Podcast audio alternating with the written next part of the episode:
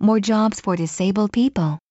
The law promoting employment for people with disabilities obliges companies and government organizations to hire those with physical, intellectual or mental impairments for a certain portion of their workforce. The target was raised in April from 2% to 2.2% of total staff at firms that employ at least 46 workers, and from 2.3% to 2.5% at national and local government organs.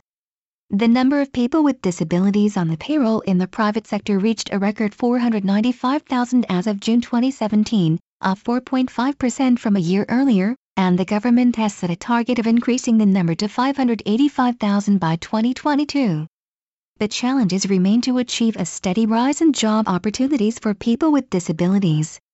They make up 1.97% of the workforce at companies obliged to meet the target. While roughly half of such companies have achieved the 2% goal, the other half have not, and the figure tends to decrease in accordance with the size of the company. Compared with people with physical and intellectual disabilities, those with mental health issues tend to stay on the job for a shorter period. Both private sector companies and government organizations need to make further efforts to provide stable employment for people with disabilities that fit their specific conditions and make the best of their individual skills. Under the law, the Health, Labor and Welfare Ministry seeks to ensure that all people, irrespective of disabilities, will be able to work according to their wishes and capabilities. The minimum ratio for companies and government organizations to hire people with disabilities will be raised further through fiscal 2020, and employers that fail to meet the target will have to pay contributions to a body linked to the ministry. The social environment for employing people with disabilities appears to be improving as systems that offer them recruitment support have been beefed up. Of the 459,000 people with disabilities who are working, those with physical disabilities make up the largest portion at 333,000, followed by people with intellectual disabilities at 112,000 and some 50,000 with mental health problems.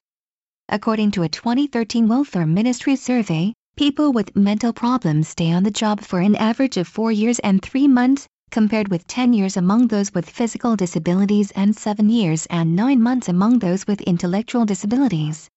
The conditions of people with such mental disorders as chronic depression and schizophrenia vary among individuals and can be unstable, and some people find it hard to work long hours at a stretch due to the effects of their medication. The challenge is to create a more flexible work environment in which people with varying conditions will be able to make the best use of their talent and skills on the job. Willingness on the part of employers to hire people with disabilities seems to vary according to the size of the company. Large firms, those with more than 1,000 employees, hired people with disabilities at a 2.16% clip, while the figure fell to 1.6% among firms with 50 to 100 workers.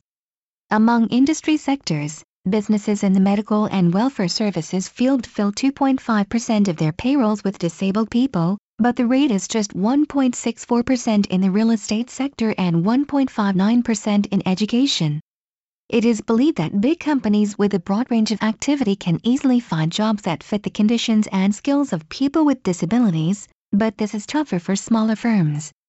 It is also said that some of the jobs that used to be assigned to people with disabilities, such as janitorial work in buildings and factories, are declining as more companies outsource such tasks. Also, moves by some major companies to set up in-house cafe restaurant services staffed by people with disabilities have garnered attention.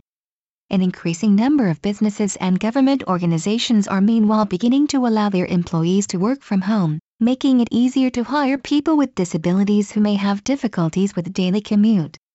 To make sure that people with disabilities can give full play to their talent in the workplace, continued efforts will be required on the part of employers to provide a flexible environment that suits the varying conditions of individual workers. The Japan Times, June 3,